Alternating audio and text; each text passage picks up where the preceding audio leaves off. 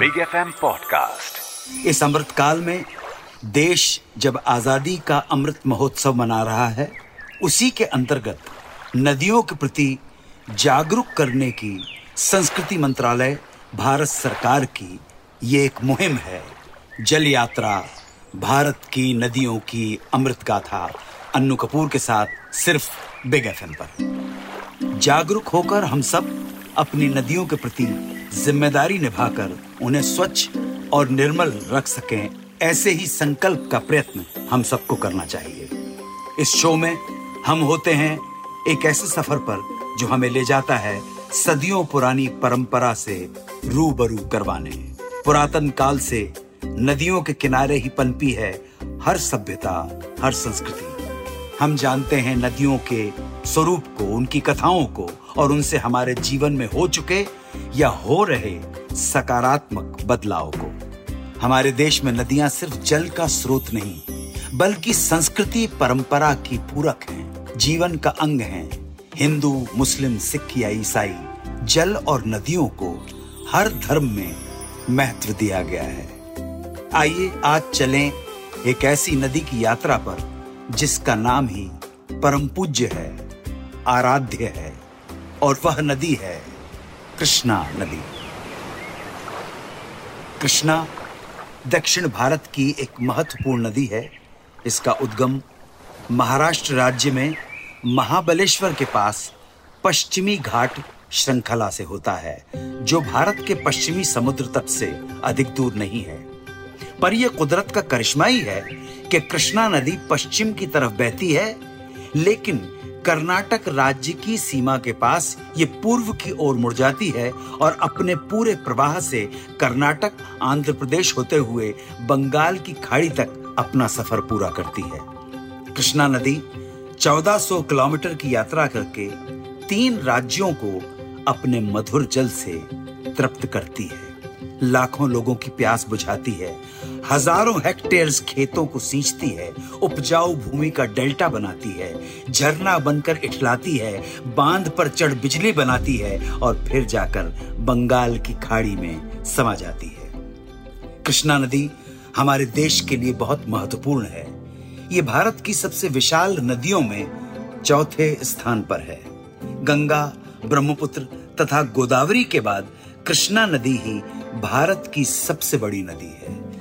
और ऐसा माना जाता है कि कृष्णा नदी का स्रोत कृष्णाबाई मंदिर है, जिसका निर्माण रत्नागिरी के एक शासक ने वर्ष 1888 में एक पहाड़ी पर कराया था। यह मंदिर समुद्र तल से तकरीबन 1337 मीटर की ऊंचाई पर है।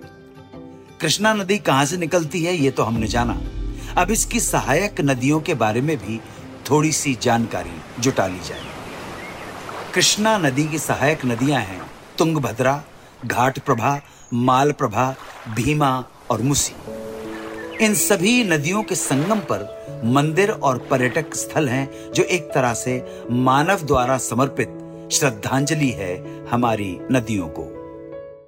मेरे साथ आज आप हैं कृष्णा नदी की यात्रा पर। कृष्णा नदी, इस नाम के पीछे कई कथाएँ आती हैं, और ये कथाएँ हमारे स्मृति ग्रंथों में हमारे महाभारत और पुराणों में वर्णित हैं। महाभारत में न सिर्फ़ कृष्णा नदी की कथा का वर्णन है, बल्कि उसकी भौगोलिक स्थिति के बारे में भी बताया गया है। कृष्णा नदी का उल्लेख महाभारत के सभा पर्व में होता है, जहाँ इसका भौगोलिक विस्तार कावेरी गोदावरी के बीच में बताया गया है। महाभारत के अलावा श्रीमद् भागवत महापुराण में भी कृष्णा का उल्लेख है। कथा कुछ ऐसे जाती है कि एक बार भगवान ब्रह्मा ने एक महायज्ञ का आयोजन किया।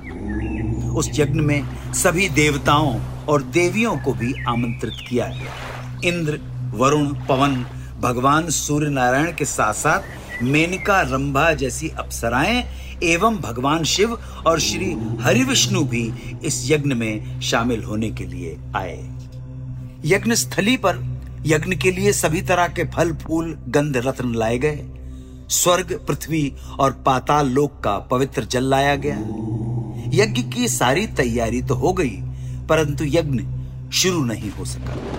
क्योंकि विधि अनुसार जब तक यज्ञ आमंत्रणकर्ता की पत्नी ना हो, यज्ञ आरंभ नहीं हो सकता।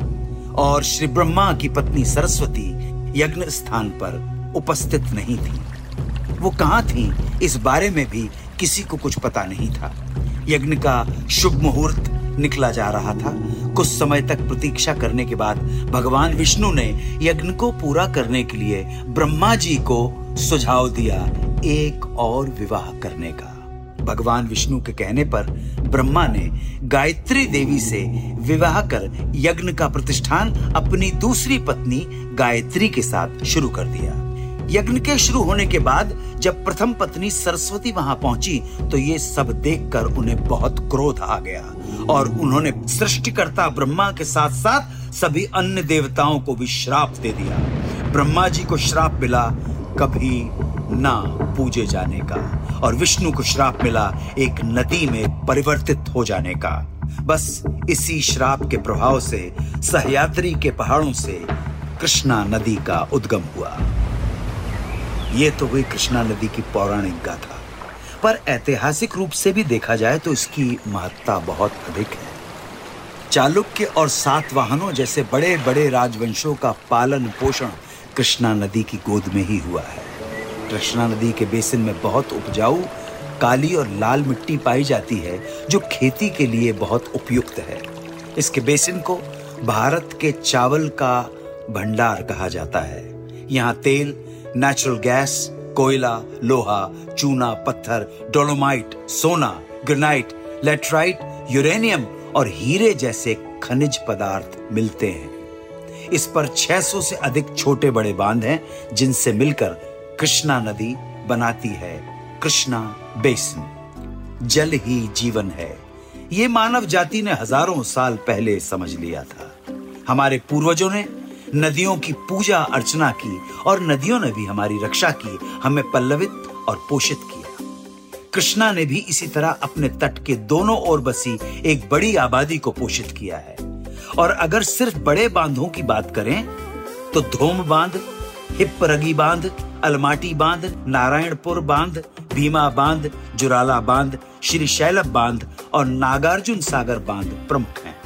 कृष्णा के बेसिन में वनस्पति और जीव, यानी फ्लोरा एंड फौना का भंडार है।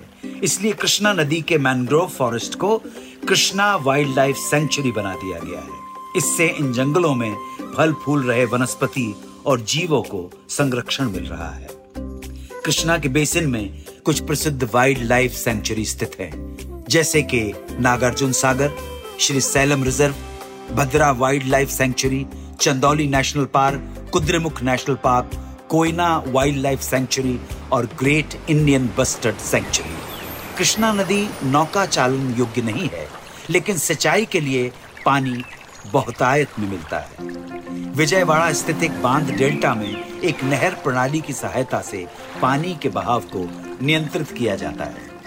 मानसूनी वर्षा के द्वारा पानी मिलने के कारण नदी के जल स्तर में वर्ष भर काफ़ी उतार चढ़ाव आता रहता है। परंतु बांधों की, बहुतायत होने की वजह से सिंचाई के पानी में कमी नहीं आती।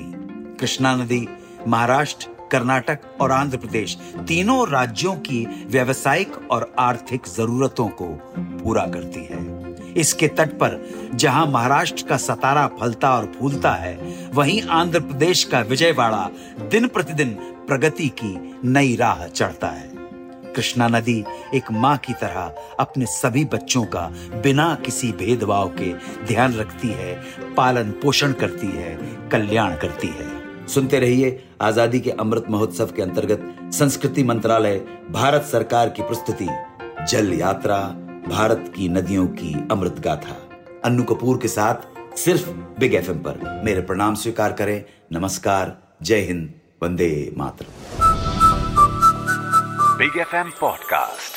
Subscribe and follow Big FM. Also visit bigfmindia.com for more.